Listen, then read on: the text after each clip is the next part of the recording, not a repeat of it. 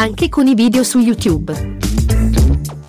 Iscriviti gratuitamente al nostro canale YouTube. Basta digitare youtube.com, scrivere Radio San Luchino, Bologna e cliccare sul pulsante iscriviti sotto il video. Radio San Luchino è sempre con te.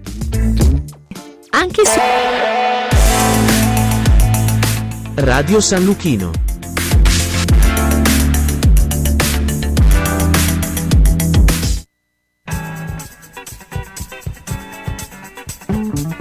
Una produzione Radio San Luchino. Gli uni e gli altri. Appuntamento dedicato a cultura, informazione, sport, intrattenimento e attualità. A cura di Carlo Orzesco.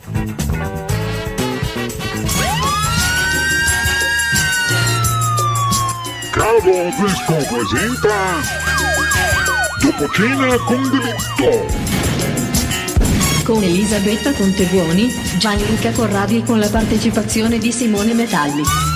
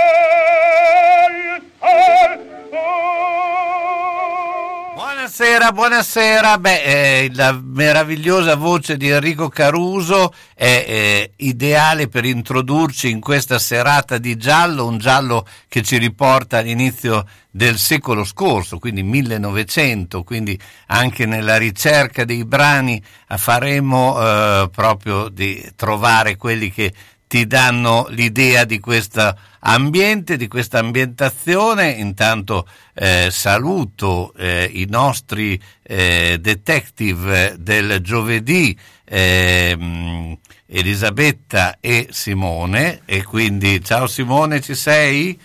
Ciao, buonasera. Ciao, buonasera a tutti. Mentre eh, il paraninfo della serata, come sempre, è Gianluca. Eh, buonasera, Corrado. buonasera, a tutti. Ecco, buonasera. Di tanto in tanto, perché ovviamente c'è questa co- coincidenza con Napoli-Bologna, daremo anche se, se ci sono dei momenti particolari. Per ora il risultato è 0-0. Ma stasera parleremo del caso Murri, quindi entriamo nel 1900 eh, con eh, crinoline e... E ci buttiamo a capofitto, Carlo, perché è uno di quei delitti celebri bolognesi che prendono come tutte le parti celebri il nome dall'omicida piuttosto che il nome della vittima. Questo sarà una cosa che magari in futuro bisognerebbe anche capire, capirne il motivo e quindi questa sera parleremo del delitto Murri. Siamo nella Bologna, appunto, come dicevi, a cavallo fra il 1800 e il 1900 e figura chiave, anche se in apparenza rispetto al delitto magari può, può, sembrare marginale, è Augusto Murri, che noi tutti bolognesi conosciamo per la famosa via Murri che ci, che ci, porta eh, in Toscana, motivo, che ecco. ci porta in Toscana, ma soprattutto lo conosciamo perché era un luminare della medicina. Ti dirò, perché c'è un uh, aneddoto che Murri, questo me lo diceva mia mamma, mia mamma eh, era del 17, quindi all'epoca che eh, era così famoso Murri che faceva le diagnosi da fuori, da dietro la porta. Cioè tu non avevi neanche bisogno di entrare che lui ti faceva già le diagnosi. Questo era un po'... Allora, il, probabilmente un eh, po' di leggenda, però leggenda effettivamente, c'era, c'era, allora, effettivamente Murri, leggendario, pensa ecco, che una delle dire. cose, Murri nacque nel 1841 a Fermo, quindi non era un bolognese d'origine, ma il, il padre mazziniano, il, il fatto che il padre era mazziniano gli impedì di frequentare le scuole perché a Fermo esistevano solo le scuole dei gesuiti e quindi lui dovette fare un'educazione domestica affidata alla famiglia e a alcuni precettori. Tutti i precettori e anche la madre lo consideravano un po' poco intelligente e probabilmente qua ci fu la rivincita del Murri che a un certo punto nella sua carriera divenne persino il medico personale del re e quindi aveva proprio questa fame di eh, di fare qualche cosa di eclatante.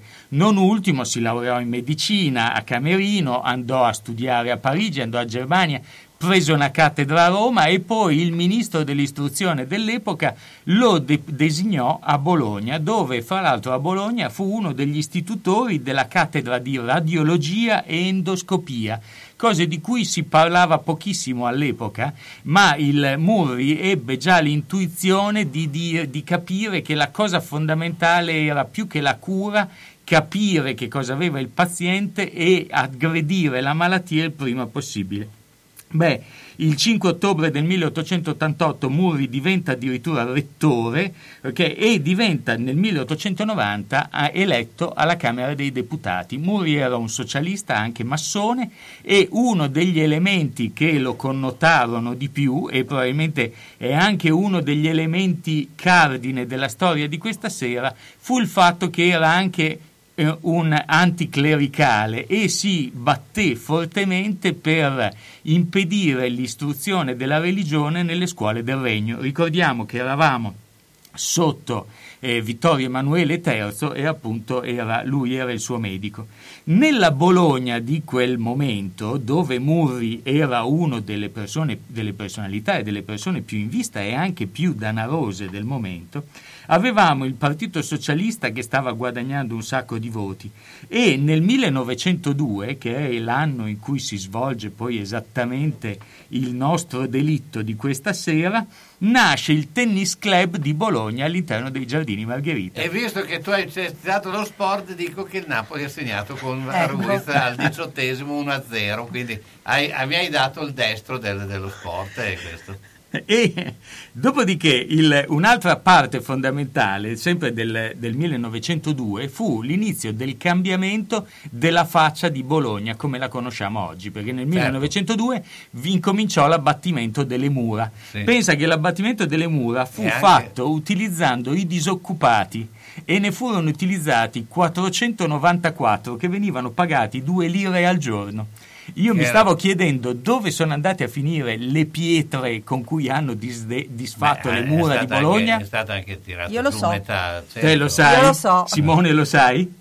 No, però lo voglio sapere. allora te furono, dice. furono utilizzate per riempire il fossato che stava di là dalle mura.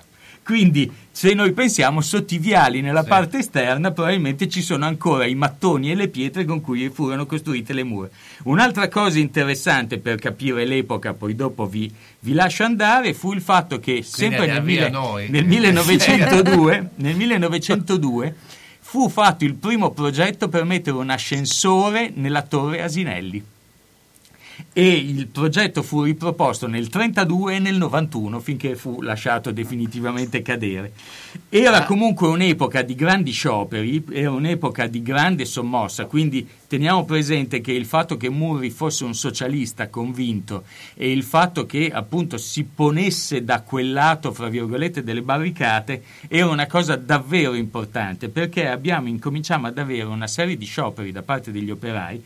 Pensate che il 31 maggio ci fu lo sciopero dei tranvieri che chiedevano, oltre alla riduzione dell'orario di lavoro a sole 10 ore, anche il fatto di avere un giorno, se- un giorno al mese di libertà, perché lavoravano 31 giorni Allora, su noi 31. come sempre abbiamo il nostro esperto in remoto in DAD che è Umberto Reboa e eh, Umberto intanto ci ha scritto che una frase celebre a Bologna è quello non lo salva più neanche Murri. Per che dire si quando disse- uno è messo per- male. Sì, per quanto era messo male.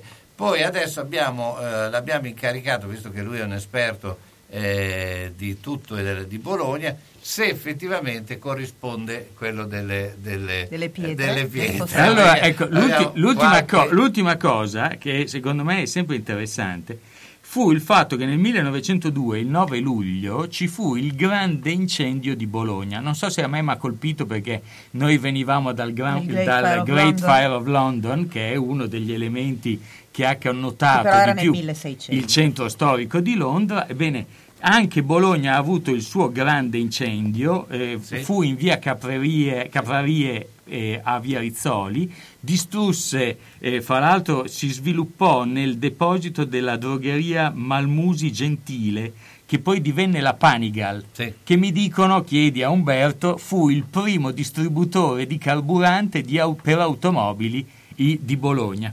Questo non te lo so. E dire, dopodiché non- non perirono credo purtroppo tre pompieri e ci furono ben 50 feriti e una parte appunto di quel centro fu Eh, distrutto vabbè, e si creò anche una fu- piazza. Fu, anche cambiato radicalmente nella parte dopo Pescherie Vecchie, no? perché eh, quando aprirono quella che è via Orefici. No? Sì, perché Eh, oltretutto eh, cioè, dal c'è, punto di c'è vista anche da tenere, poi tu me lo puoi spiegare meglio perché sei c'è anche da tenere presente fama. che sono momenti di grande eh, fermento per la città perché- perché fu creato anche il mercato del bestiame, Certo. quello di Via dello Scalo che poi in questo momento è uno studentato, centro del quartiere, eh, alla- all'epoca fu Poi proprio... era l'epoca che venne a Bologna anche Buffalo Bill. Eh, questo è un, è un fatto Simone, ne storico? Che Sì, andò lo so, lo so che- che perché hanno- in uno dei nostri libri, in una delle nostre antologie, c'è un racconto dedicato al fatto che Buffalo Bill venne a Bologna non una ma due Da volte. due volte, almeno e la una. volta, che- Però la volta che scusa sta Simone, cita- eh, allora Sì? su una è quasi sicuro, sull'altra si pensava, siccome lui era un attore, che fosse un, eh, un- uno del suo entourage. La sicurezza sulla seconda non c'è, però è così, è quello che dice giusto. Eh.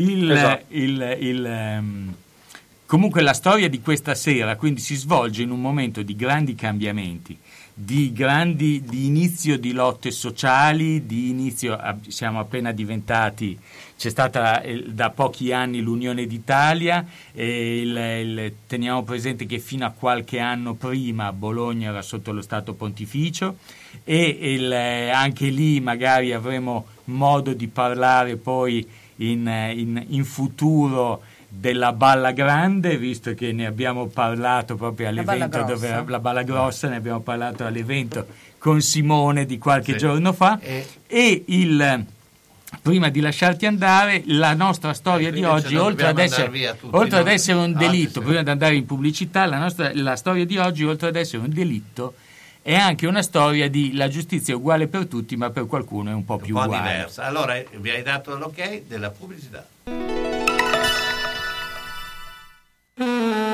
La Casa dei Ricordi, casa di riposo per persone di terza età, situata nel verde delle colline di Pianoro. Struttura adibita a casa famiglia per persone parzialmente e completamente autosufficienti. Personale altamente specializzato in servizi assistenziali per anziani 24 ore su 24 e gestione dei servizi alberghieri. Gli ospiti della Casa dei Ricordi potranno trovare assistenza infermieristica, fisioterapica, medica, terapia occupazionale per stimolare il proseguimento della vita in ambiente familiare. Puoi contattare la Casa dei Ricordi 051 485 51 25. Prendi un bel respiro. Le cure termali sono terapie naturali riconosciute dal Ministero della Salute e accreditate con il Servizio Sanitario Nazionale. Anche a Bologna trovi benefici per le vie respiratorie, patologie dell'orecchio, naso e gola. Richiedi subito la prescrizione del tuo medico di famiglia. Per informazioni e prenotazioni chiama Bologna, Terme Felsine 051 6198 484 e Terme San Luca 051 382 564 maretermalebolognese.it La vita è difficile, il fine vita anche. Per questo, quando arriva il momento, Bologna Onoranze si occupa di tutto, dalla cerimonia alle onoranze, dalla burocrazia al sistemare le questioni successive, come pensioni, problematiche bancarie, successioni, il tutto con competenza e ampia professionalità. Bologna Onoranze dei fratelli Calzolari, a San Lazzaro, via della Repubblica 74, telefono 051 46 70 52. A Bologna, via della Certosa 14G, via Mengoli 16C. Per l'ultimo gesto di amore e di eleganza verso noi stessi e i nostri cari, Bologna Onoranze.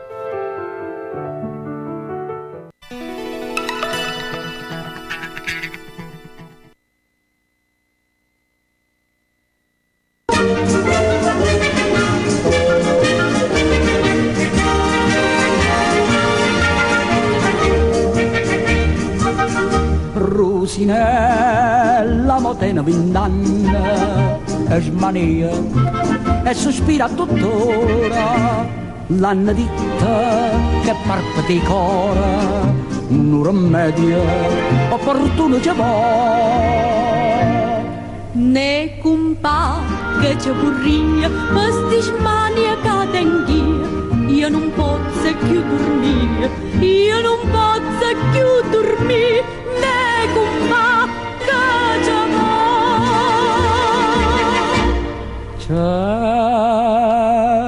Rio per farmi dormire, tiri tipo dell'arioli, quella cura che fece mamma, tiri tappa dell'ariola. C'è burria per farmi dormire, tiri teppa dell'aria lì, che la cura che fece mamma, tiri tappa dell'aria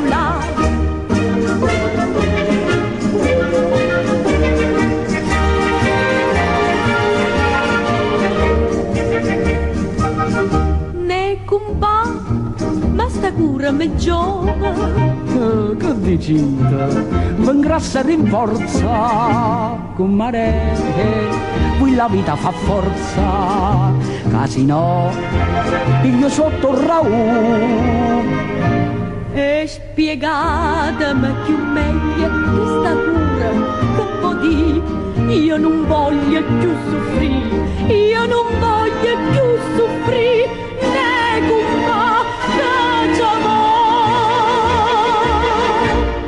C'è un rio per farmi dormire, tiri tippa dell'arioli, quella cura che fece mamma, tiri tappa dell'ariola. C'è vorria per farmi dormire, tiri tip dell'aria lì, che la cura che fece mamma, tiri tap dell'aria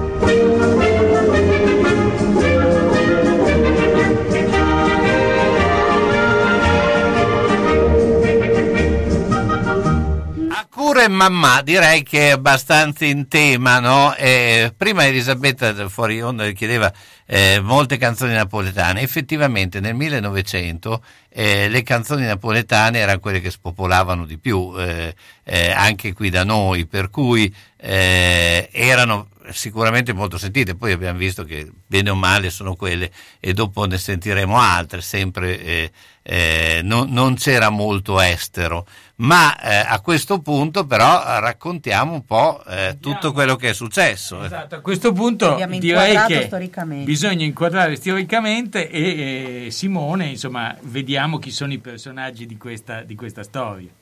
Esatto, come ogni romanzo che si rispetti a questo punto entrano in scena i nostri protagonisti, che in questa occasione sono numerosi. Eh, c'è il, potremmo chiamarlo, definirlo il clan Murri, utilizzando un termine moderno no? sì, che fa, ricorda un po' lontanamente gens, le grandi... gens latine. Eh, mi, mi, sembrava un po', no? Tutto questo, uomini e donne, matrone e, certo. e diciamo uomini. E uomini di varia, di varia tipologia di, vario, e di vario temperamento, diremmo. Quindi eh, dicevamo appunto il clan Murri, quindi capeggiato da Augusto Murri che è stato appena spiegato molto bene da Gianluca. Augusto Murri ha due figli, eh, Tullio Murri e Linda, che in realtà si chiamava Teodolinda eh, Murri, eh, sono ovviamente fratello e sorella. la nostra, diciamo, per, perché li citiamo entrambi? Perché ovviamente tutti e due sono molto coinvolti in questa storia. Linda Murri è una ragazza che viene educata in maniera laica, ovviamente diciamo, la tendenza di famiglia, eh, essendo eh, di idee socialiste, è abbastanza lontana da quella che è l'educazione classica eh, cattolica dell'epoca, quindi viene eh, educata come una donna abbastanza emancipata e di idee progressiste. Eh, lei inizialmente si frequenta con una persona che cito, e, e dopo vedremo che tornerà, che è un allievo di suo padre, che si chiama Carlo Secchi che è un allievo tra l'altro abbastanza promettente di suo padre. Carlo Secchi è uno Torino, quindi anche specializzato in un... Eh, abbiamo già sentito varie diciamo, specialistiche mediche che spa- spaziano in tanti campi diversi, solo che questa storia tra Linda e Carlo Secchi non va bene e quindi insomma dura quello che dura. Eh, lei viene, conosce successivamente eh, un altro uomo che è Francesco Bonmartini, che eh, lo diciamo per i nostri amici a casa, eh, ricordatevi il nome perché fondamentalmente è la vittima di tutta questa storia, o comunque è quello che viene trovato morto. E oltretutto, Francesco... e oltretutto è anche un conte, quindi sì. esatto. ha questa particolarità. Mi piace questa distinzione, è la vittima, anzi è quello che viene trovato morto. Questo è esatto, interessante. Perché esatto, la vittima, vedremo poi, è un discorso molto complicato. Sì. Allora, questo Bonmartini è di origine venete, padovano, e fa parte di una famiglia che invece a differenza dei Murri è un po' più eh, spostata verso il clericalesimo, quindi un po' più vicina alla Chiesa. Linda ci racconta che quando conosce questo Bonmartini eh, sembra un ottimo partito, è comunque una famiglia ricca, lui è gentile, è un uomo premuroso, insomma fa vedere un aspetto di sé molto rassicurante e eh, lei, Linda, anche un pochino diciamo eh, spinta o comunque convinta dalla madre, che è un altro personaggio abbastanza eh, originale, decide di fidanzarsi con questo Bonmartini e i due finalmente si sposano. Solo che quando dopo il matrimonio lei dà alla luce prima una figlia femmina e Bonmartini che eh, diciamo, comincia a dare i primi segni di cedimento eh, no, rispetto al marito ideale e subito se ne ha male perché lui desiderava il, il famoso erede maschio. Poi Linda dà alla luce finalmente questo erede maschio, che però non è di salute particolarmente eh, ottima, è un po' diciamo cagionevole come si dice, e quindi questo um, Francesco Bomartini, il conte, ancora si inviperisce ancora di più. E quindi diciamo che eh, arriva un momento in cui la coppia va pesantemente in crisi, tanto che ehm, eh, si trovano alla fine di fronte al legato, ehm, eh, al legato, di Bologna per decidere di separarsi di fatto. Quindi loro per un certo periodo vivono eh, divisi, mi sembra nel 1899 se non mi ricordo male, quindi arriva proprio una rottura definitiva e molto chiara agli occhi di tutti.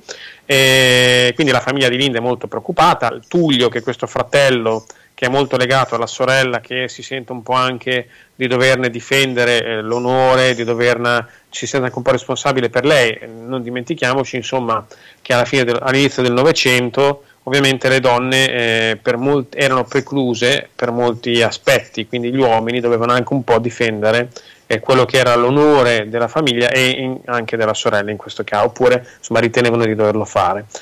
Quindi succede che in realtà i due si riavvicinano, Bonmartini che nel frattempo si è dimostrato un uomo villano, rozzo, tutt'altro da quello che si era presentato diciamo, in fase di eh, corteggiamento. E due insomma mh, come si dice di riffo di raffa alla fine ritornano insieme. Solo che eh, tornano insieme eh, sicuramente la fiducia da parte della famiglia Murri nel Bonmartini si è incrinata e dall'altra parte ugualmente eh, questo Bonmartini pare essere anche abbastanza un approfittatore, perché insomma è passato alla storia il fatto che lui, nonostante tra l'altro non avesse neanche il diploma, si riesca a laureare, non si capisce bene come all'Università di Camerino. Questo è un... Ti vorrei dare uno scoop, uno scoop è che anche all'Università di Camerino lo cacciarono fuori dopo un po' di frequentazioni e finì a laurearsi a Firenze. Comunque si è laureato ecco. senza diploma. Si è laureato senza esatto. diploma, siamo nel 1800 insomma. Sì. O comunque aveva delle capacità perché riuscire a laurearsi senza diploma, voglio dire, era un colpo di teatro non da poco. E cosa succede? Che dopo aver ottenuto questa laurea, eh, si praticamente comincia a tormentare il professor Augusto Murri, che come dicevamo prima, è stato rettore ed è uno ovviamente molto introdotto nell'ambiente universitario bolognese, perché gli possa fare da assistente o comunque lo possa aiutare in una carriera universitaria. Ovviamente Murri da questo orecchio non ci sente perché già questo eh, si è laureato in maniera un po' balorda, poi insomma sappiamo dei fi- problemi che ha con la figlia, quindi Murri decide di non sostenere ovviamente queste sue eh, richieste. Poi Questa Murri, cosa ulteriormente Murri... aggrava il rapporto tra eh, la percezione del rapporto tra Bonmartini e, e, la, e la, famiglia Murri in generale. Esatto, poi Murri è anche un uomo tutto d'un pezzo, cioè lo vedremo anche più avanti, è proprio una persona che dice no, non si fa così, infatti lui prima chiede di essere eh, ricevuto e in, introdotto all'Università di Bologna, questo lo guarda inorridito, dice ma chi mi sono portato in famiglia? E poi vuole fare carriera. E uno dei motivi per cui sembra che ci sia questo ricongiungimento è proprio perché lui una volta laureato a Firenze sia tornato con la moglie e i due figli a Bologna proprio per cercare di fare carriera universitaria al rifiuto lui minacciò anche la Linda Murri dicendo attenzione, se tu, tuo padre non mi fa entrare come suo assistente, io prenderò i nostri figli e tornerò nel nostro castelletto di Padova. Quindi c'era anche una minaccia di disfare, di rompere, spezzare il cuore alla povera Linda diciamo che tutti gli elementi di una tragedia, eh, anche un po' shakespeariano sotto certi punti di vista, sono sul campo. Volevo spendere anche due parole su Tullio Murri, che eh, scopriremo più avanti avere un ruolo importante in questa storia. Tullio Murri, eh, lui si è laureato regolarmente, non ha fatto Però colpi di teatro senza diplomi. Eh, anzi, penso, se non mi ricordo male, che prende addirittura due lauree. Sì, esatto, una in giurisprudenza esatto. e una in lettere.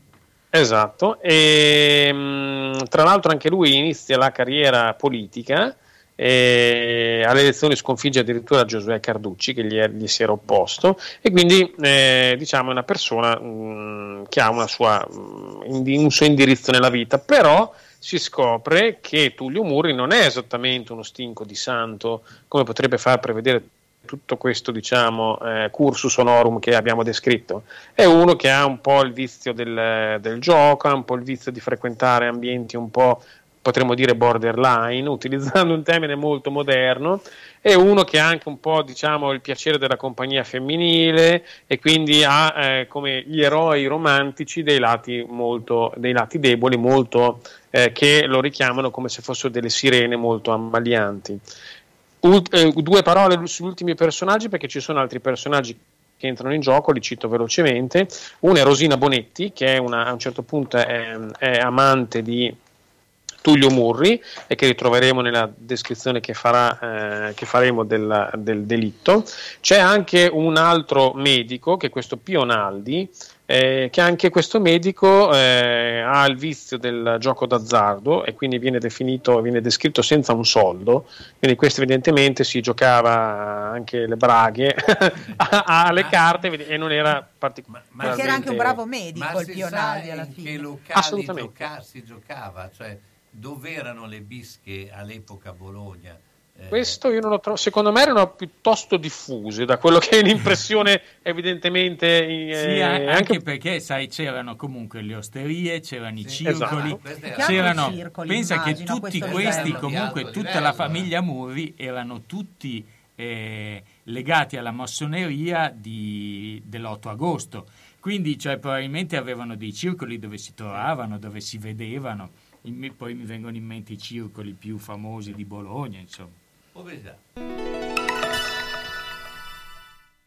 Taglie forti a Bologna? Il meglio è solo da Udon e Brugi Shop. Non perdete nuovi arrivi autunno-inverno donna e uomo fino alla taglia 80. Vi aspettiamo con tantissime novità. Oltre ai nuovi arrivi Sofia Curvi in esclusiva da Udon all'Isalù, tantissime proposte per ogni occasione in tutte le taglie. Una collezione frizzante bella e colorata. Novità uomo con la qualità dello stile italiano, con una vestibilità incredibile ed un prezzo senza paragoni fino alla taglia 6XL. E allora vi aspettiamo a Bologna in via Bentivogli 13, zona ospedale Sant'Orsola, dal lunedì al sabato, dalle 8.30 alle ore 13, dalle 15.30 alle 19.30. Parcheggio gratuito in garage adiacente e per maggiori dettagli 051 34 08 93. E se non potete venire a trovarci www.lavetrinadimarina.it. Iodonne Brugi Shop, qualsiasi taglia abbiate noi l'abbiamo. A Sasso Marconi ristorante L'Oasi, da 50 anni specialità di pesce e cucina tradizionale. Giuliano ed Anna vi attendono con pasta fatta in casa, carne, pesce, piatti storici e specialità premiate, come le tagliatelle alla bolognese, riconosciute tra le migliori a Bologna dall'Associazione degli Apostoli della Tagliatella. All'Oasi si valorizzano le proposte per dare valore ai propri ospiti, una garanzia per tutte le occasioni nella cornice di un locale storico con ampio parcheggio e sono anche hotel. Sono in via Setta 7 a Sasso Marconi, alla rotonda dell'ex casello autostradale, chiuso la domenica sera. Info e prenotazioni 051 84 16 08 e su Facebook L'Oasi Ristorante Hotel Sasso Marconi. Vorrei cambiare materasso, ma non voglio spendere un capitale. Vai da Materassi Barone, lo specialista del riposo. Adesso è il momento giusto. Ce ne sono più di 400 tra materassi, reti e letti delle marche più importanti del settore, con sconti fino al 70%. Da Materassi Barone, comprare un Dorelan o un Tempur non è mai stato così conveniente. Ci vado subito. Materassi Barone, dal 1967 fa dormire bene. A Castel San Pietro Terme sulla via Emilia, a Bologna in via Massarenti 71 e in via Toscana 131, a Casalecchio di Reno in via Porrettana 384. Per info 051 94 22 33. Rijeka, Croazia. Centro di implantologia dentale a soli 70 km da Trieste. Tecnologie avanzate, alta specializzazione, team di medici esperti. Qualità svizzera a prezzi di Croazia. Viaggi in giornata da molte città italiane. Primo viaggio più visita più panoramica, tutto gratuito. Migliori dentisti di Croazia. Il nostro numero verde gratuito 800 744 022. 800 744 022.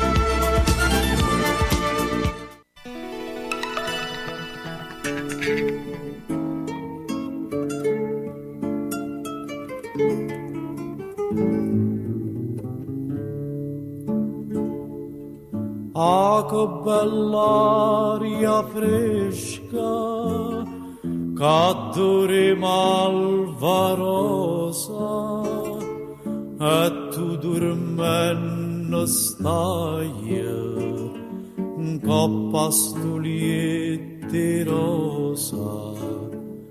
O solo a poco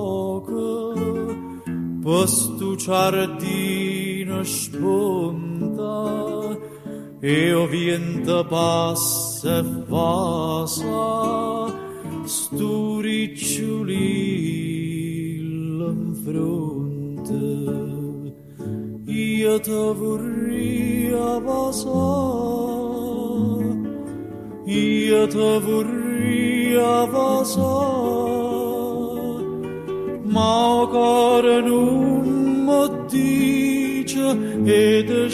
io te vorrei passare io te vorrei passare ma cuore non mi? Dice ed esce ed esce io mi? Vorrei dormire io mi vorrei dormire vicino ciate tue n'ora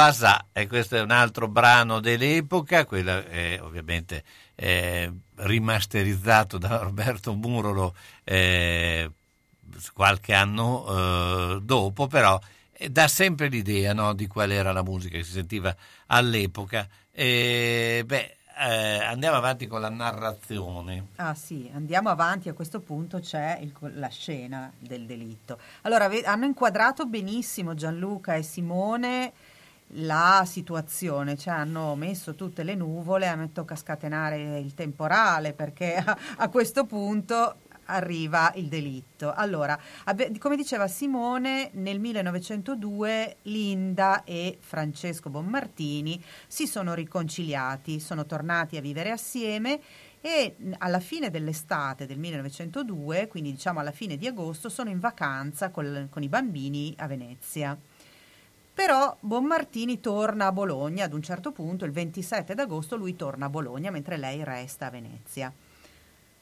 Il 2 di settembre eh, lui torna a Bologna nella casa che condividevano, e cioè la, la casa di eh, via Mazzini 39. Via Mazzini è- è- oggi è strada maggiore, la, la casa dei Murri Bonmartini è in strada maggiore 39. Quindi lui torna a casa dopo qualche giorno, il 2 di settembre, la custode del palazzo sente venire dall'appartamento un cattivo odore e si insospettisce, suona, nessuno risponde, a quel punto avvisa la famiglia Murri. Avvisa sia il professore sia Tullio Murri. Tullio Murri dice di non avere le chiavi, quindi lui non può entrare nell'appartamento e vedere che cosa succede. Quindi a quel punto chiamano la polizia. La polizia entra e nell'anticamera subito trova il cadavere di- del conte Francesco Bonmartini, ormai in stato di decomposizione avanzata e trafitto da 13 coltellate, di cui due mortali, una al petto che ha perforato lo sterno e una che ha reciso la carotide. La situazione, l'ambiente è eh, molto in disordine, Ci- c'è di tutto, c'è sangue per la casa, ci sono eh, degli asciugamani sporchi di sangue, c'è un catino dove evidentemente l'assassino si è lavato ancora pieno di acqua e sangue, ma ci sono delle cose che indicano portano in una direzione. Sul comodino ci sono due bicchieri e una bottiglia di champagne.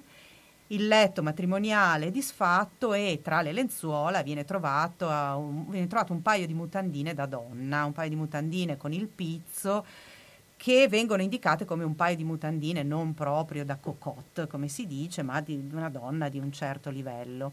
Quindi a questo punto è chiaro che c'è stato un incontro amoroso, probabilmente c'è stata la scoperta di questo incontro eh, fedifrago e eh, o, o l- e l'uo- e il Bonmartini è stato ucciso o probabilmente o dalla donna oppure dall'uomo, dall'amante di questa donna. E questa è la prima pista che viene seguita. In tutto ciò, eh, Linda è ancora a Venezia con i bambini e Tullio è a Parigi. Però questo accade il 2 di settembre, il colpo di scena avviene l'11 di settembre, quando il professor Augusto Murri chiama il procuratore Stanzani che ricordiamolo è un uomo molto religioso, che andava a messa tutti i giorni e, e prendeva la comunione tutti i giorni, lo chiama nella sua casa e gli dice è stato Tullio, l'assassino è Tullio Murri, mio figlio. Ta-da! Cioè, Esatto, colpo di co- scena. colpo di scena, anche perché in quei giorni c'era stata una caccia all'uomo frenetica, perché il- gli inquirenti scoprono che queste mutandine in realtà non... mentre allora un- uno degli aspetti che sembra di saltare fuori degli uomini dell'epoca erano i costumi abbastanza eh, allegri, Simone, diciamo. E quindi allora, anche il Tullio buon Marini... Murri era un uomo non sposato, quindi Ma aveva- il buon Marini in realtà era un uomo che non aveva più i favori della moglie o comunque molto pochi e quindi sembra che anche questo si dedicasse ad incontri più o meno a pagamento. E infatti gli trovarono un biglietto dove dava appuntamento a questa signorina di passare dalla porta di servizio e allora le prime indagini indirizzate dal Tullio Murri furono quelle di andare a capire questa donna di malaffare che probabilmente aveva tirato in casa il suo eh, caro per uccidere il, Il buon il Martini. Martini. Infatti mancavano tut- dalla casa mancavano tutti i gioielli. Mancavano i gioielli della contessa e mancavano anche i soldi. Mancavano gioielli e soldi, Quindi, quindi, c'era lo scopo della rapina. Però il procuratore dell'epoca, un po' perché appunto, come dicevamo prima, i Murri erano nell'occhio del ciclone, quindi erano comunque per la parte cattolica dell'opinione pubblica italiana, erano un po' il diavolo, perché appunto massoni, non credenti o con una loro particolare religiosità e soprattutto proprio perché avevano questi aspetti un po' strani, si infiltrava nella mente anche dei cattolici il fatto che ci potessero essere rapporti strani, incestuosi fra il padre e la figlia, i Sì, due fratelli stessi. diavoli, eh, erano- perché loro erano tutti socialisti e qui vorrei dirlo perché poi ne riparleremo. Anche Tullio era il direttore del giornale socialista La Squilla ed erano tutti famosa anticlericali, non religiosi. Sì, quindi insomma, c'era, c'era davvero un...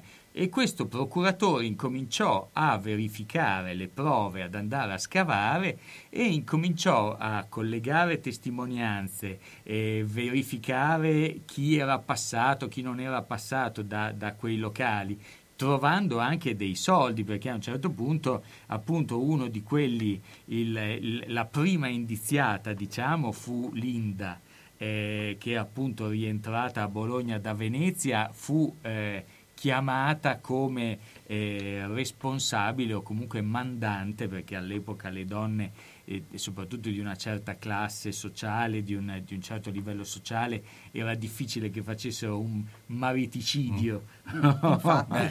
e quindi, in cui- O quindi perlomeno la- non venivano mai e quindi la- eh, esatto, po- comunque non venivano sospettate, la andarono a recuperare come ehm, Andarono diciamo, a riprendere in mandante. Svizzera e insieme a Linda, perché combinazione, insieme a Linda, di combinazione in quello stesso palazzo, al numero 39 di via Mazzini, c'era un altro appartamento intestato a una persona in realtà non esistente, che era il pied à terre di Carlo Secchi, che aveva ripreso la sua relazione, che- di cui aveva parlato prima Simone, che avevano avuto in giovane età, con Linda Murri.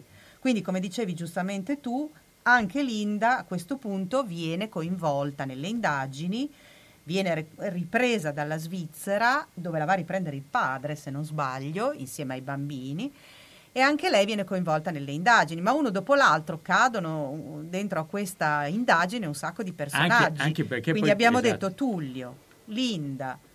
Tullio non da solo ha commesso l'omicidio a quanto pare, ma con lui c'erano Pionaldi, di cui, che, che, eh, era il ragazzo, il medico di cui aveva parlato prima Simone, spiantato perché giocava, quindi aveva bisogno di soldi ed era stato coinvolto dallo stesso Tullio, e c'era la Rosina Bonetti che era l'amante di Tullio Murri. Ma anche Carlo Secchi viene coinvolto in questa vicenda. Oltretutto Carlo Secchi è quello che ci collega l'omicidio Murri all'omicidio ehm, del- dei- del- della clinica di Bologna Grisoli. Grisoli. perché secondo la, la, donna di servizio, nonché prima amante, prima della Linda Murri, di Carlo Secchi, Carlo Secchi, diede, Carlo Secchi diede a Tullio Murri del curaro, con cui gli fece anche l'esempio dell'uccisione, della soppressione di un agnellino, per fargli vedere come il curaro toglieva ogni volontà di, di, di vivere all'agnello e quindi si incomincia, il procuratore di Bologna incomincia a intravedere i due amanti che contattano il fratello, gli danno il curaro per uccidere come appunto il povero agnellino. Il, il fa vedere come povero agnellino. allora, sai, una, un'altra cosa che voglio dire, lo sai dove è morto Tullio Murri? Alla clinica Nigrisoli, giusto ecco. per chiudere il cerchio. allora, adesso si, eh, tante sorprese, ma eh, intanto ricordiamo che finito il primo tempo il ecco. Napoli sta vincendo 2-0. Come 2? Ah. Senato Ruiz e poi su rigore Insigne. Direi basta canzoni napoletane e, quindi a questo punto. Beh, insomma, adesso, adesso non vorrei che incentivassimo. Può anche darsi. Pubblicità. Senti che roba che ti dico. Come? Non senti? Allora orecchie aperte e apparecchio acustico in funzione. Per le prime, beh, le hai. Il secondo è solo da Audiotech. La tecnologia e la semplicità dei nuovi apparecchi permettono di sentire bene, comodamente, anche per il portafoglio. Sì, perché prendendone due, il secondo lo paghi il 50%. Comodità, garanzia, risparmio e la professionalità di Audiotech. Via Tolmino 5A a Bologna. Telefono 051 615 42 91. Hai sentito quel che ho detto? No? Allora Audiotech fa per te.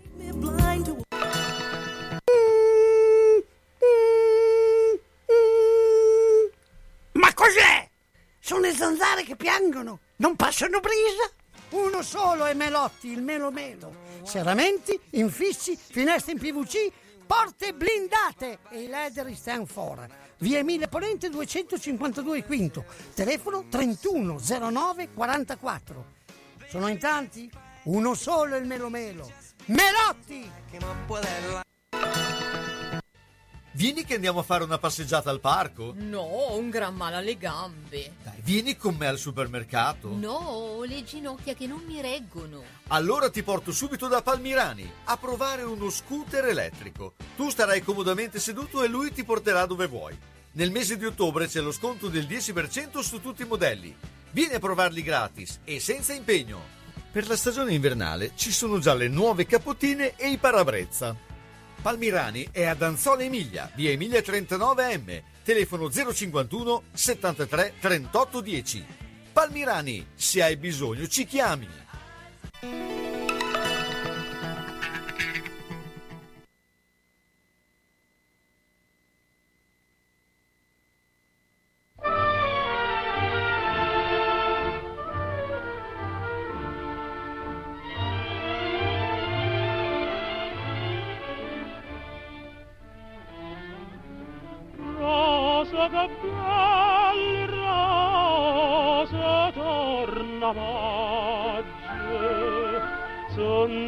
Sentita d'ore chi spicciura bella.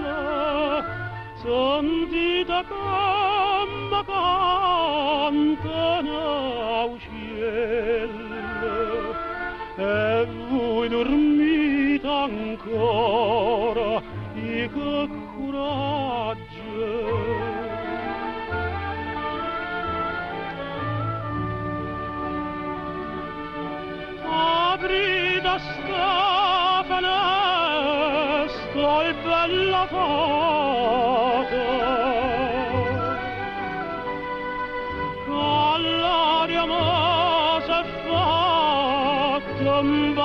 fatta imbarzamata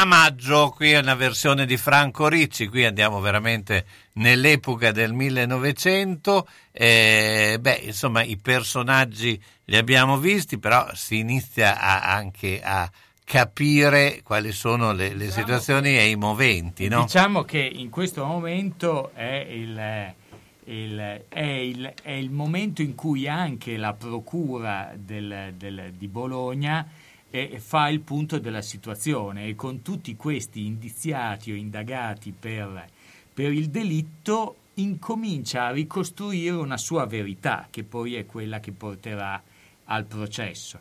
Perché in questo momento verrà eh, ricostruito un po' il, il meccanismo con cui si è giunti all'omicidio del Bommarini, perché appunto si immagina che la Rosina Bonetti, che era appunto l'amante di Tullio Murri, scriva alla Linda Murri a Venezia e andò assieme al Tullio a Venezia a recuperare le chiavi dell'appartamento. In questa maniera, con le chiavi in mano, Tullio Murri e Pionaldi si recarono nell'appartamento contiguo e comunicante che era questo pied-à-terre e si prepararono a fare l'assalto al Curaro. Però il Pionaldi, che appunto, come diceva Simone prima, era uno squattrinato eh, perché era dedito al gioco, e il- di- si ritirò, si tirò indietro e non si sentì di andare avanti nel, nel- nel proposito omicida e scappò via.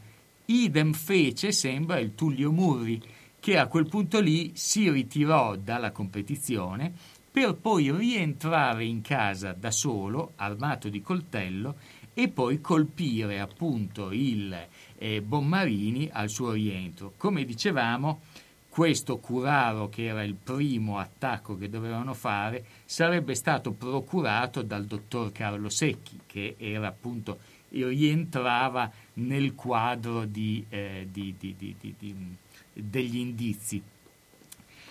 In una situazione di questo genere il- la procura tenta in tutte le maniere di coinvolgere, prende prima il, il Naldi, il Naldi appunto gli chiede da dove vengano i soldi che gli hanno trovato perché tre- era in possesso di 3.000 lire che erano una cifra molto grossa per l'epoca e questo era uno che ormai non lo facevano neanche più giocare a, a carte perché sapevano tutti che comunque era una persona che aveva perso troppo al gioco e gli chiedono da dove arrivino questi soldi, lui si impappina, non riesce a descrivere, da, dare un- un- una provenienza credibile a questa somma e da qua si costruisce tutta l'intelaiatura. A quel punto il, ehm, l'Augusto Murri eh, chiama appunto il procuratore di Bologna e gli dice ho ricevuto la confessione di mio figlio,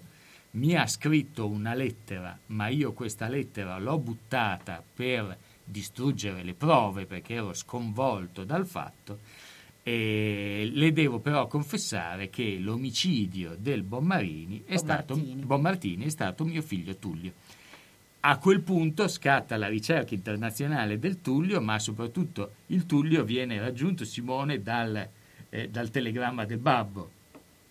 Eh beh, insomma, diciamo che a questo punto eh, lui si presenta tre giorni dopo, il 14 settembre ehm, a Bologna, eh, però eh, ha- eh, già come commenta tutta questa situazione che hai descritto tu Gianluca, che è fondamentalmente quella che viene costruita, mi verrebbe da dire, quando uno deve fare un piano del genere, forse è meglio che si scelga i, i complici più adeguati, perché mi sembra che sia tutta una sorta di pasticci e ripensamenti, eh, insomma non è esattamente il delitto perfetto, tra l'altro si coinvolgono un sacco di persone che anche quando ad esempio si scrivono i gialli si capisce che più persone sono coinvolte, più è facile che la verità in un modo o in un altro venga a Salti galla, quindi si eh. capisce diciamo che i Murri non sono dei professionisti del settore da tutti questi pasticci che alla fine, che alla fine fanno. Beh, anche perché, come, si di- come solitamente si usa dire, un segreto saputo da due persone è saputa già da uno di troppo, no? Quindi, effettivamente... E non erano neanche dei bravi assassini, quindi cioè, da solo non ce la faceva Tullio Murri, Ma anche quindi per- da esatto, una parte ma- o dall'altra. Ma le motivazioni reali quali erano? Beh, le motivazioni reali sono quelle che dicevamo prima, cioè il, c'era in realtà questa Linda che aveva ria, riallacciato i rapporti amorosi con eh, questo Carlo Secchi Certo. e, e aveva questo rapporto. Carlo Secchi aveva 18 anni più di lei, era un uomo già maturo. E il, il problema è che c'era il marito che è vero che aveva proposto la separazione, ma aveva anche minacciato di togliere i figli siamo- carissimi siamo in a- un'epoca alla moglie. E comunque questo marito stava un po' antipatico a tutti, non piaceva a Murri, a- ad Augusto Però- Murri, di certo non- non- la moglie non lo poteva più vedere, non piaceva neanche a Tullio perché faceva soffrire la sorella e tra Tullio e Linda c'era un rapporto. Augusto in questo poteva saperlo o no? Della- perché poi è stato un po' un tema dibattuto, no? Se anche il padre era più o meno a conoscenza. Era coinvolto Era coinvolto. Hanno cercato in tutti i modi di tirarlo dentro durante il processo, ma Simone sembra che- di no, anche se Secondo lui era- me no, anche perché abbiamo descritto un personaggio con un rigore morale e tra l'altro una posizione di un certo tipo. Quindi a me verrebbe da dire che mi sembra difficile che lui facesse parte o che anche lontanamente sapesse di questa congiura. Eh, insomma, avrebbe rovinato tutto quello che aveva fatto e oltretutto, mh, eh, si dice prima, un personaggio di questa caratura, insomma, difficilmente avrebbe, avrebbe- si sarebbe invischiato in questo tipo di, di avvenimenti. E mi viene anche, cioè, fondamentalmente, secondo me, eh, il- se vogliamo proprio stringere all'osso, il movente è, la- è capire che è stato fatto un matrimonio sbagliato e cercare di, da un certo punto di vista, eliminare le prove di questo matrimonio sbagliato. Sì, ecco, il movente è un po' questo, direi. Ma Sì, il- però è una combinazione tra i due fratelli, poi sostanzialmente. Allora, è, è una combutta fra di loro, ma io non eh, direi che secondo me anche l'amante, cioè era comunque il- era in- in- invischiato in qualche maniera. Teniamo presente che chi accusa poi Carlo Secchi di aver procurato il curaro e di tutto il meccanismo del curaro, quindi già in teoria ci doveva essere stato un tentativo precedente che poi si vedrà anche in un film avvenuto a Venezia dove Tullio Murri cerca di sopraffare in una lotta tipo per gioco il, Il Bonmartini. e perché poi dopo la Rosina Bonetti doveva avere pronta l'iniezione di curaro da fargli e poi dire ah stavamo facendo la lotta, m'è morto lì. E però E, e- e però il Bonmari- il Bonmartini era più grosso di Tullio Murri, anche uomo di campagna, e gliene diede, gli diede un fracco di botte. e Quindi Cioè, sia- non mi La lotta l'ha vinta Bonmartini. molto delle aquile comunque nel mondo. Allora, questo è sempre così perché quando c'è il babbo che ha creato l'impero, probabilmente sembra un po', è un po' tipo i rampolli della Fiat, insomma c'è sempre qualcuno che non è poi sveglio al 100%. Eh, quindi questo effettivamente dà, dà da pensare. Certo. In, in ogni caso si arriva poi al... eh, tutte queste ipotesi che vengono fatte, queste- questi ragionamenti, anche perché poi quando ritorna dal- dalla Francia, Tullio Murri dice sì, sono stato io, perché è reo confesso. A quel punto lì Tullio Murri cerca di prendersi la responsabilità di tutto il crimine, cerca di eh, svincolare, liberare sia la sorella, qua sembra spinto da Augusto Murri, dal padre che era molto legato alla sorella, comunque affettivamente, e quindi che cercò di fargli li- liberare gli altri, le altre comparse della cosa, Tullio Murri disse ho fatto tutto io, ho fatto tutto da solo. Ma il procuratore di Bologna non ci credette e li portò tutti quanti a processo. Processo che il, ehm, il- fu per la prima volta si svolse a Torino e quindi il 21 febbraio del 1905 ci fu la prima udienza e il processo da? Bologna perché è la prima volta che viene usata la legittima suspicione. Quindi il- la legittima suspicione il, Sì, cioè il fatto che eh, si riteneva che nell'ambiente bolognese forse non fosse il migliore in cui esattamente svolgere questo tipo di processo, nel senso che eh, portare, la, portare, questo giudizio in un'altra sede distante si riteneva che fosse una eh, diciamo, garanzia di parzialità più, più, neutra rispetto all'ambiente bolognese. Diciamo era come gli spareggi, si giocano in campo neutro. Si giocano in esatto. campo neutro, però diciamo che è la prima volta. L'altra prima volta di questo processo è, è, fu il fatto che per la prima volta nella, giuri, nella giurisprudenza italiana ci furono delle perizie psichiatriche e eh. quindi dopo andiamo a vedere... No, ma, ma, c'è anche un altro aspetto che, insomma, eh, che subito dopo ne parliamo, oltre che la perizia psichiatrica, perché è quello che è il, eh, visto che anche, eh, c'è stato anche, che è stato trattato anche da film e, certo. e quindi eh, insomma, questo subito dopo la pubblicità. volevi dire? Da Clou, la bottega dei nonni con telefono 051 35 27 90 ma di che prodotti da Villa terza e quarta età. Tutta intera con apertura posteriore paracolpi bavaglioni lenzuolo contenitivo anticaduta camicia da notte aperta dietro. Possibilità di apportare modifiche secondo necessità. inoltre distribuzione diretta presso istituti e case di riposo e i prezzi sono facciamo le condanne. In più intimo eh, e abbigliamento per ah, tutti. Da Clou, la bottega dei cioè, nonni in via Zampieri 1, secondo a Bologna. Lo facciamo alla Zona fine. Bolognina, telefono parte, 051 35 27 94. Ed ora grande offerta di fine stagione. Certo, Se compri due capi estivi, il secondo, quello che costa meno, lo paghi la metà. Dura fino ad agosto. Onoranze Funebri Serra Aldo propone il miglior servizio per l'ultimo saluto con ampia e accurata scelta di materiali, organizzazione seria e qualificata per ogni territorio e convenzionata Socrem. Con servizio continuato e festivo offre assistenza rispettando il decoro con ampia esperienza. Onoranze Funebri Serra Aldo e San Giovanni in Persiceto, via Cristoforo Colombo 1, strada dell'ospedale Nuovo.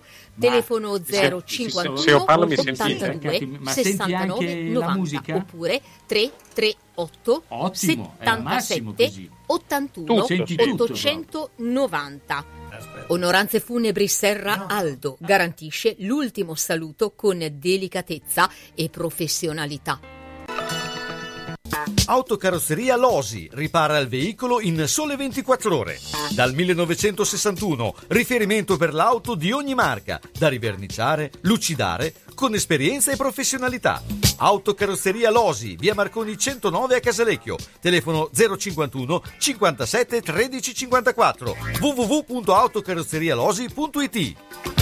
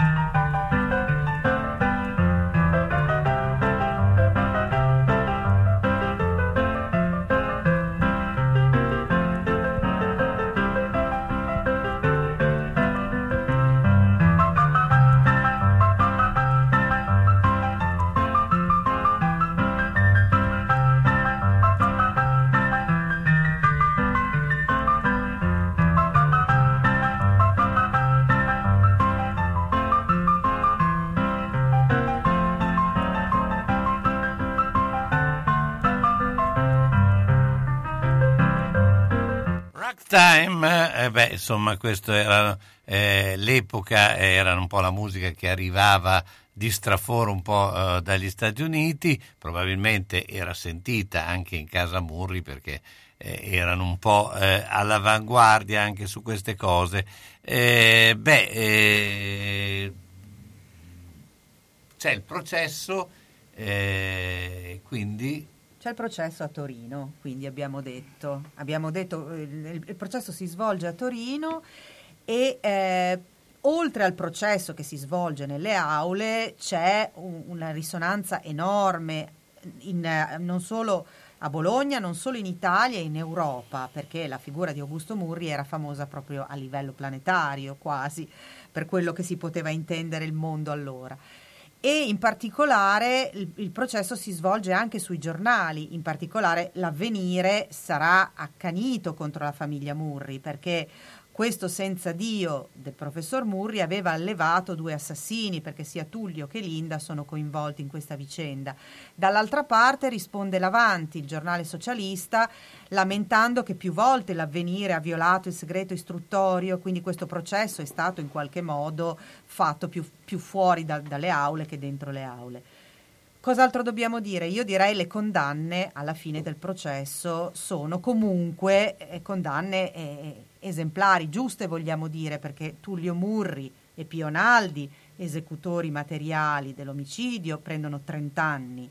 Queste sono le condanne. La Linda Murri e il suo amante Carlo Secchi prendono 10 anni per istigazione e complicità. La Rosina Bonetti invece prende solo sette anni e mezzo perché le viene riconosciuta la semi-infermità mentale.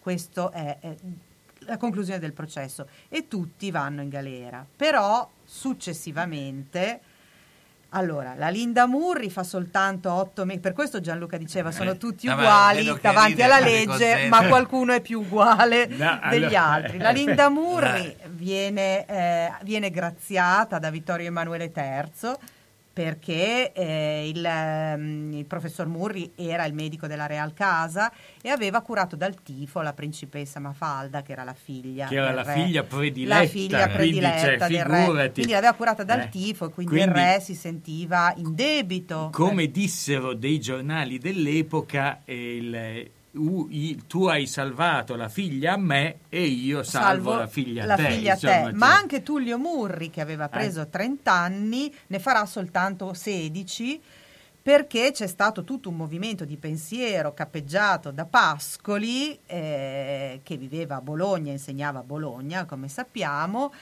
per eh, farlo uscire perché era ritenuto innocente e anche Pascoli era un paziente Beh, di Augusto Murri anche- e la cosa che si dice che è un po' una malignità è che Murri avesse tenuto nascosta la cirrosi epatica di Pascoli eh, che eh, evidentemente era un forte bevitore quindi Ma questo ecco, diciamo era uno potremmo, scambio potremmo in futuro fare anche eh, l'omicidio di- della cavellina Storna a questo punto che, eh, siamo- Beh, è eh, un po'. Simone sei Eh. preparato sulla cavallina Storna? dov'è?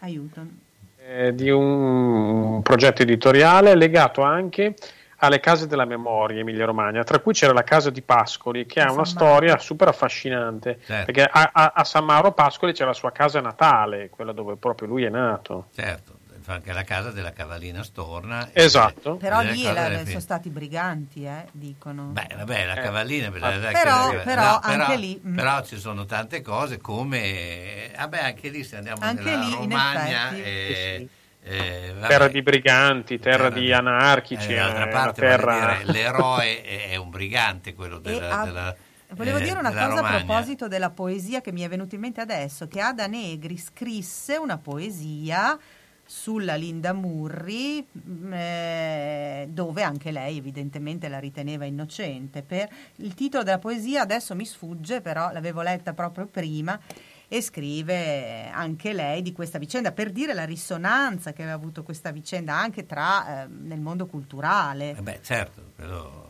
sicuramente Anche perché poi durante il processo, cioè adesso il processo si concluse il 12 agosto del 1905 e durante il processo furono eh, messe in dubbio le eh, capacità poi di madre della- del- di Linda Murri per il fatto che questa donna aveva eh, contribuito, aveva istigato l'assassinio del marito. Ecco, immaginiamoci, siamo ai primi del Novecento, questa è davvero una cosa, se oggi parliamo di femminicidio, insomma, diciamo in maniera abbastanza frequente, immagino che eh, questa, questo tipo di eh, omicidi non fosse eh, concepito perlomeno a quel livello della società. Il... Io ho trovato, scusate, il titolo della poesia che ci, si, si, citava prima, la poesia di Adenei che si intitola Per un'accusata, per dedicata a Linda Murri. Esatto.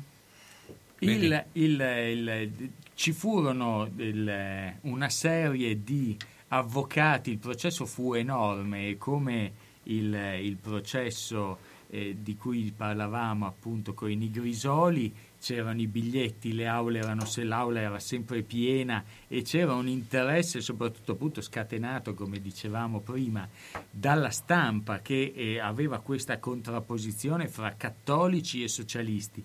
E questo, questi media che si mossero a seguire il processo poi crearono anche nell'opinione pubblica i colpevolisti e soprattutto i colpevolisti della famiglia in generale e del, di Augusto Muri.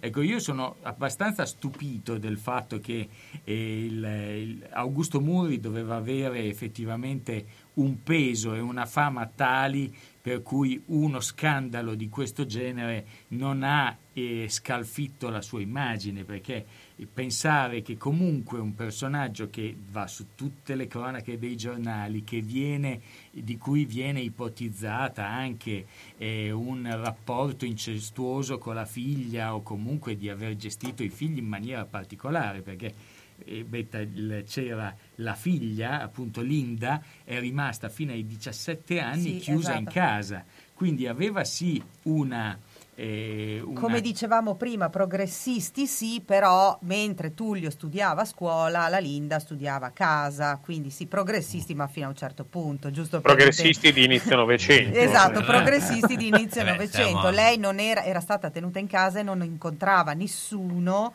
fino ai 17 anni non ha conosciuto nessun altro, se non, non fosse la sua famiglia e il Carlo Secchi che era... Galeo, Galeotto fu lo studio. Perché... Era un allievo del padre, un assistente assistente del padre, quindi girava per casa evidentemente. Si, si muoveva per più casa, del dovuto. insomma, il, divenne fu, più del dovuto. Certo, eh oh, eh, era eh, una frequentazione casalinga. Beh, insomma, il, il, il, alla fine del processo queste furono le pene, abbiamo, capito, abbiamo già capito che i muri pagarono un po' meno degli altri, gli altri scontarono completamente. Pionaldi loro... completamente, si fece Beh. tutti gli anni di galera, poi tornò a fare il medico ed era anche un bravo medico. Qualcuno morì anche sì, prima. Carlo Secchi morì di polmonite in galera e Rosina, Rosina Bonetti invece fu poi internata in manicomio perché la sua semi-infermità no, evidentemente era, c'era, esisteva. C'era, sì, il, una cosa interessante durante il processo fu il fatto che mentre all'inizio si cercava appunto la difesa, cercava di difendere l'estraneità degli imputati eh, dall'opera perché era troppo efferata, perché comunque eh, bisognava andare a cercare in questa ipotetica amante e il suo complice il, gli autori del delitto, vistisi eh, insomma in, in, in, una, in mal partito, eh, gli avvocati cercarono di dirigere tutto il processo sulla semi-infermità mentale di tutti gli imputati. E quindi il, il Murri, che, Tullio Murri, che era comunque questa persona che io immagino direttore di questo giornale eh, socialista, organo socialista di Bologna, eh, comunque consigliere, consigliere provinciale, provincia. uomo con due lauree, insomma. Durante il processo, durante le udienze si buttava per terra, incominciava a piangere, dice, dicono che facesse delle scene proprio da malato di mente o finto malato di mente. Tipo quando vai alla leva che, ti, eh, che non volevi eh, eh, farti prendere. Ma ehm, allora, eh, beh, dopo eh, chiuderemo a parlare della, eh, del film. No? Del, Parle, parleremo di come c'è qualcuno che l'ha pensato, ha pensato un film e parleremo del film e parleremo anche di come c'è qualcuno che poi ha visto il caso in maniera con una conclusione completamente diversa. Mentre eh, intanto il Napoli ha dato 3-0 con due rigori, questo, eh, questo per dire... I due rigori battuti da? Eh? Chi ha fatto i gol? Insigne e Ruiz. Eh, prima aveva segnato Ruiz, poi Insigne. Vedo eh, eh, che ci sono già una bella serie di eh, eh, pareri su, ehm, eh, su Facebook riguardanti l'arbitraggio, ma ormai è diventato una, un leitmotiv. Questo, questo, è normale, ma soprattutto secondo me avremo dei grossi problemi con la, tutta la programmazione napoletana che abbiamo messo questa sera e che probabilmente è stata di supporto alla tifoseria napoletana. Intanto noi esatto, andiamo.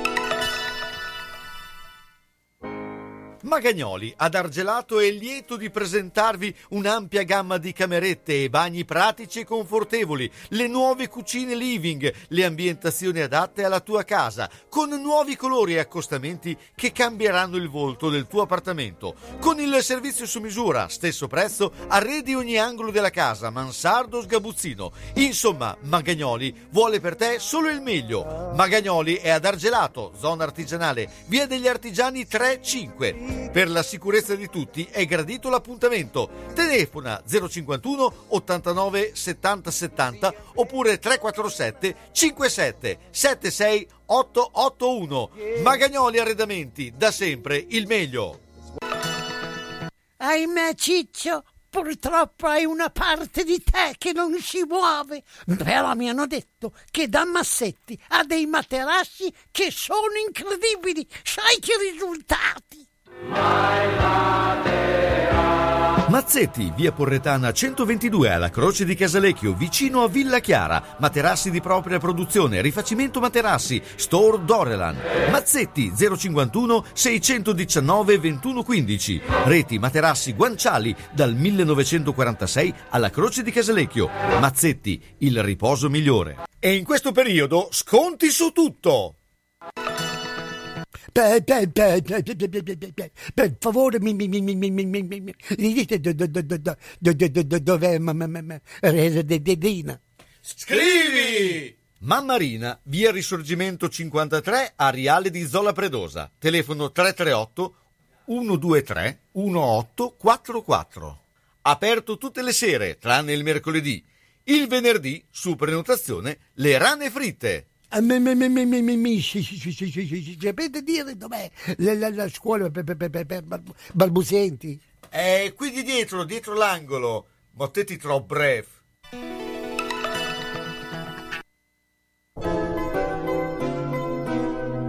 Sono le 22 e 14 minuti.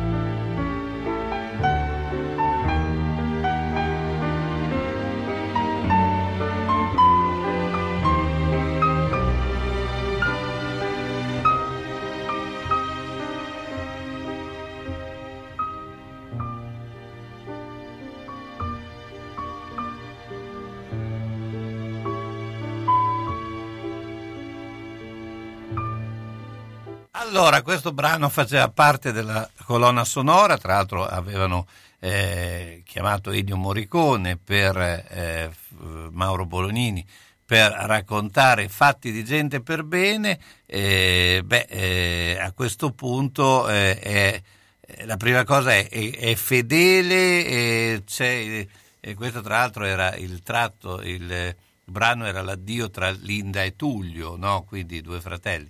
Eh, eh, Simone, il, il, film era abbastanza fedele, poco fedele, qual è, qual è la tua considerazione?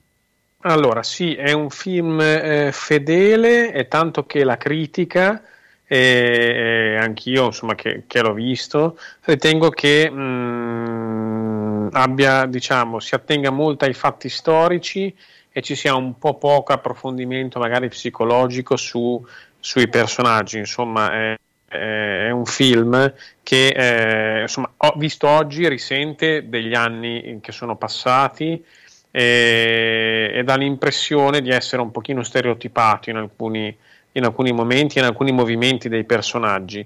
Questa è una critica che è stata fatta al film di Bolognini appena uscito.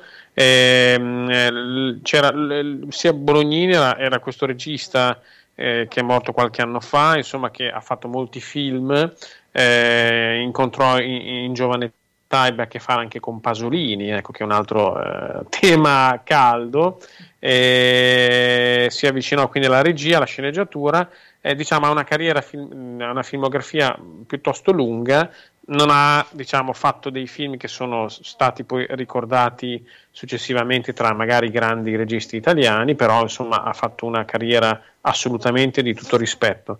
Questo film in particolare gli è stato sceneggiato e eh, la critica infatti aveva un, diciamo, un po', ehm, è stato quello probabilmente il punto un po' più, eh, un po più eh, de- debole di questo, di questo film era stato sceneggiato da Sergio Bazzini, che è tuttora vivente, che è uno, questo sceneggiatore che ha eh, fatto molti film, anche lui, ha lavorato con Marco Ferreri e con Sampieri, insomma è uno sceneggiatore che ha fatto eh, la sua onesta carriera. Il problema sì appunto è che probabilmente eh, l'impressione è che non ci siano guizzi in questo film, è molto eh, quasi sembrerebbe una ricostruzione storica di quello che è successo, ma manca totalmente o, o in gran parte una chiave interpretativa, di, no?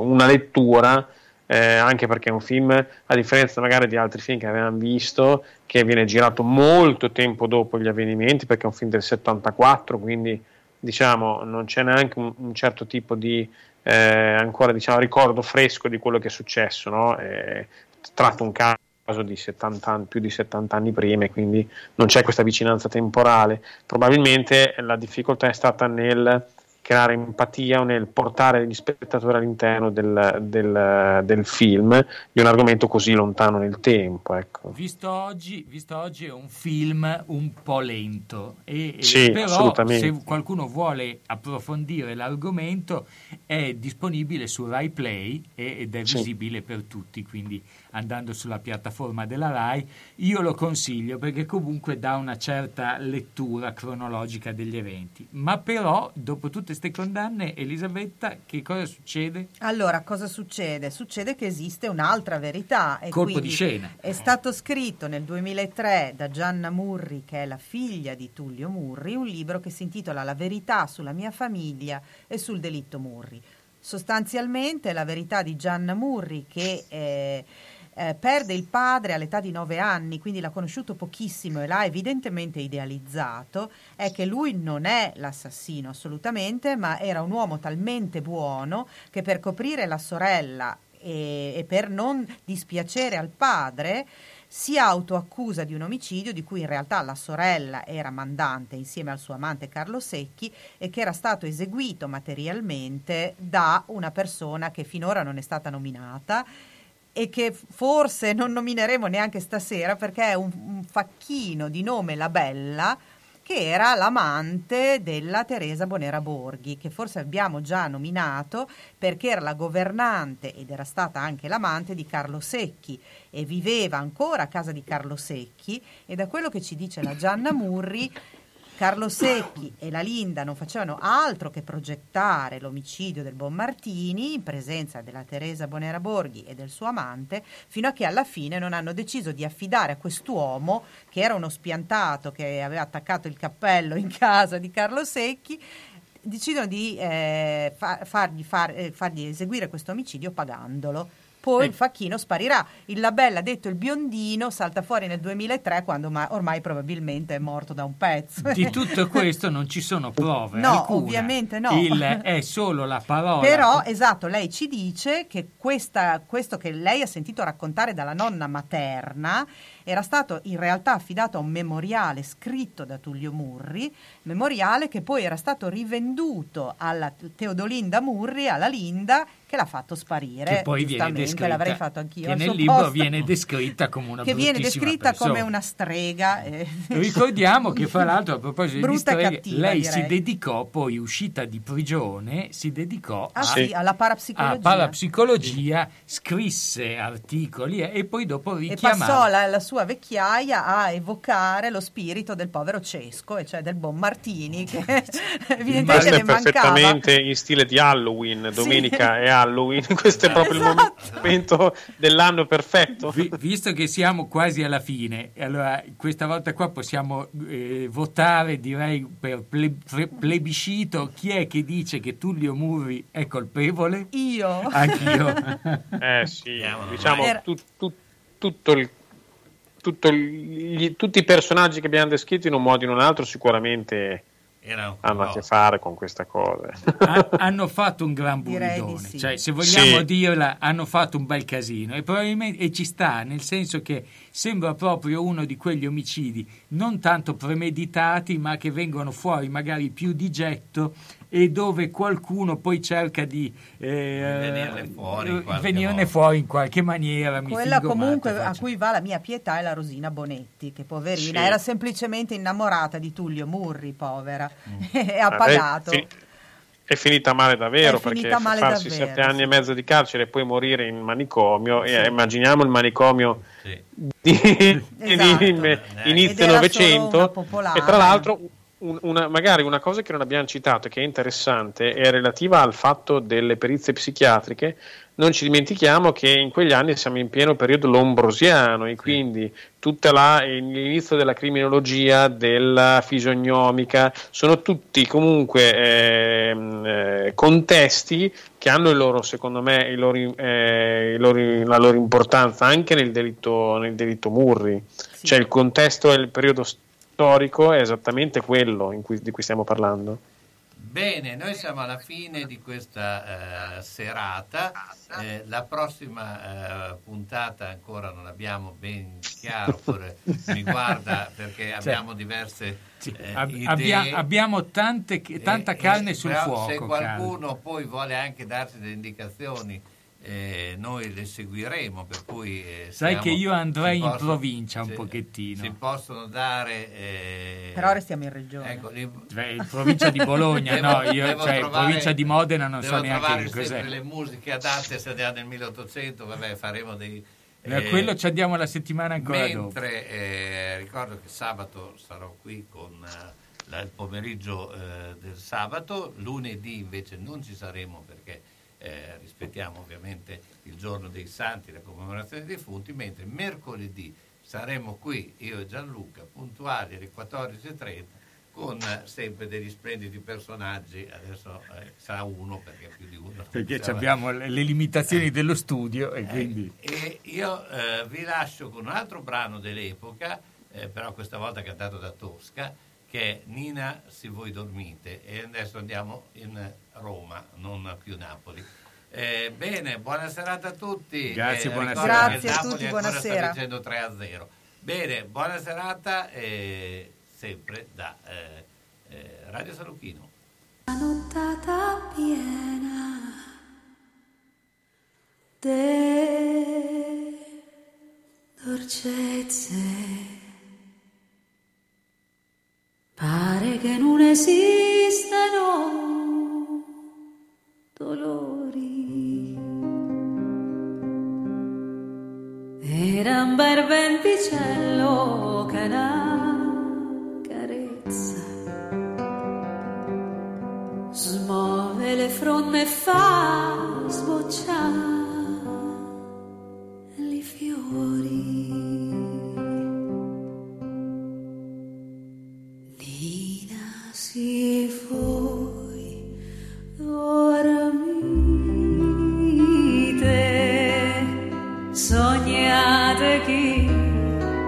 Va bacio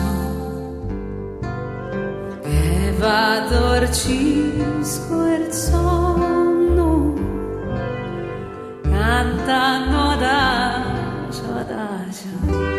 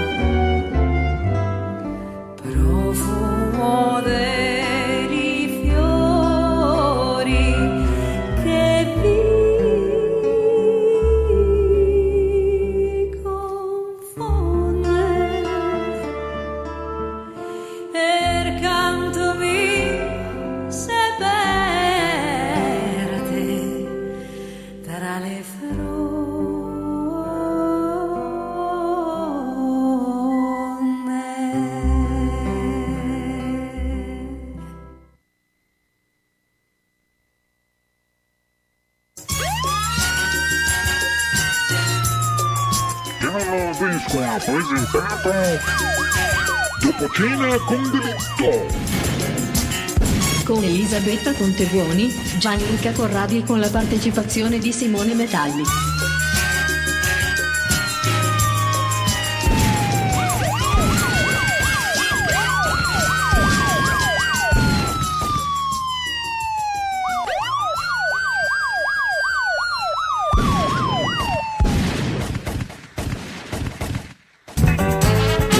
Radio San Luchino abbiamo trasmesso Gli Uni e gli Altri.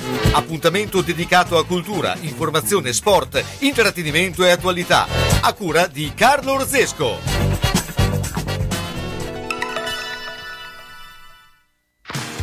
Farmacia del Villaggio Panigale. Disponibile con orario continuato 8.30